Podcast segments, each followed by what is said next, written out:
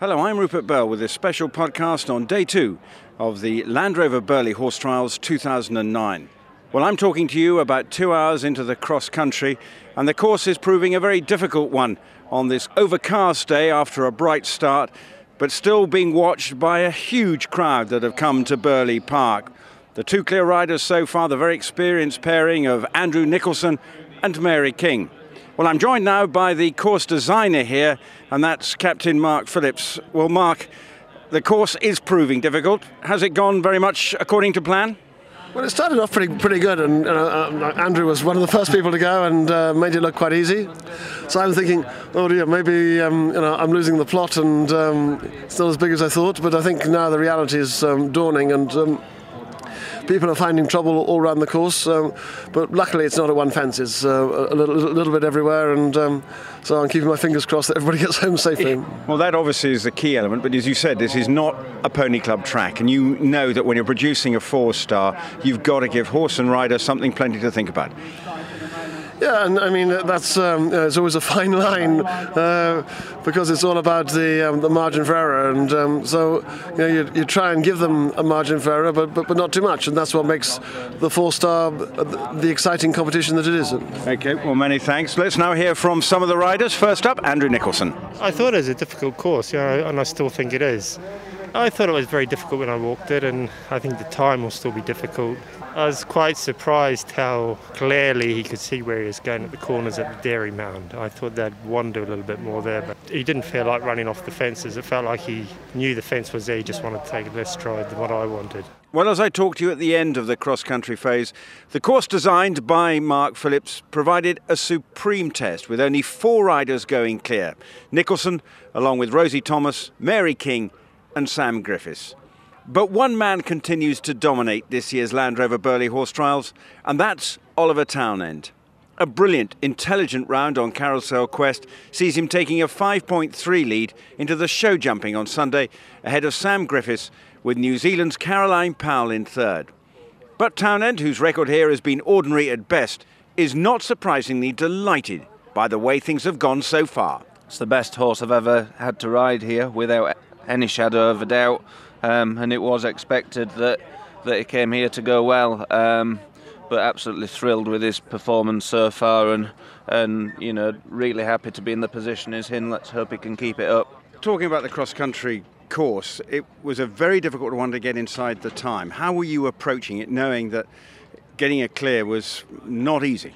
No, um, I've slept most of the day and um, every time I opened the wagon window, someone had had a run out somewhere. But it, you know, it's very good. I, I went long, um, or a bit of a long route at fence six, which felt very uncomfortable. Um, it wasn't the nicest or most comfortable flowing track to ride around, but at the same time, it, it was clear and, and it was good for that. These last few months have been quite good and winning badminton. How much confidence did you get out of that, knowing that you know the four star levels is now you know something you are you can hold your head up high in? Yeah. Um, it's all the, it's all down to horsepower and you know learning about the horses. Flint Curtis he's got better and better. He, he, was no superstar in the early days, but he's just kept coming through. Touchwood has been a very tough horse, and, and that's why we've learnt so much about him and know exactly what we're doing with him um, Quest we've had a little less time with, but at the same time we've learned a lot with him. He's you know he's a class horse, so it makes my life a lot easier. The jumping, um, you can afford to have a fence down. So does that mean you, you approach it slightly differently? No, um, event horses are event horses. They've just run round however many miles as quick as we can. Um, being brave, going through brush, water, and whatever else. So they're not always 100% careful careful on the third day, but um, you know he's relatively good in the show jumping. So let's hope for it. So Oliver Townend could do the badminton Burghley double. Doesn't happen very often, but I'm joined now by BBC's equestrian commentator Mike Tucker. Will be commentating on the show jumping on Sunday afternoon. Mike Oliver Townend's having a terrific season. Can he do the double? Yeah, I see no reason why he can't. He's got a fence in hand, uh, which of course is exactly the same as it was at Badminton. And don't forget, if he does win this, he's then on for the Rolex uh, Grand Slam with a Kentucky visit next spring. So uh, there's actually quite a lot of excitement, uh, you know, with tomorrow in mind. As a rider, he's had a terrific 12 months, uh, full stop, hasn't he? Absolutely. He really has come of age, I think, in all sorts of ways. I mean, his horses now are very professionally prepared. And uh, with the help that he's got, the backup team, he now is the man to beat. But there's plenty of good riders in position to challenge if he should slip up. Yep. I mean, Sam Griffiths, there's lots of Aussies up there, Yeah. so he cannot afford to make any mistakes, really. No, none whatsoever. Uh, but I think the advantage he has, he's had a very good show jumping background. He's got, as he proved at Badminton, a good cool head. And I'd have to say, I think money will be on him tomorrow. And, and plenty of money he has at stake for him as well, doesn't he? Well, he does because it's not only the 50,000 here at the Land Rover Burghley Championship, but it is also too the HSBC Classics with Pau to come in October. He could, as he's top of the league, and he'll go even further ahead if he does win here in the end, and it's if, if, if all the way.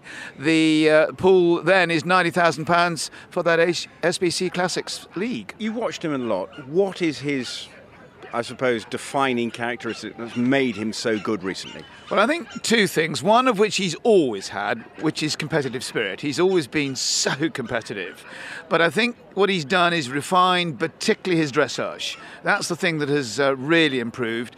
The other two areas have always been good, but I think helping the dressage helps those two phases as well. And in the end of it, he is the one to beat, as I said a few moments ago. Well, Mike, we'll be enjoying your commentary tomorrow on BBC. Well, it will be a fascinating conclusion to this Land Rover Burghley horse trials. Can Oliver Townend complete the Burghley badminton double? We'll find out tomorrow, so make sure you join our podcast reviewing this year's Burghley horse trials after the event.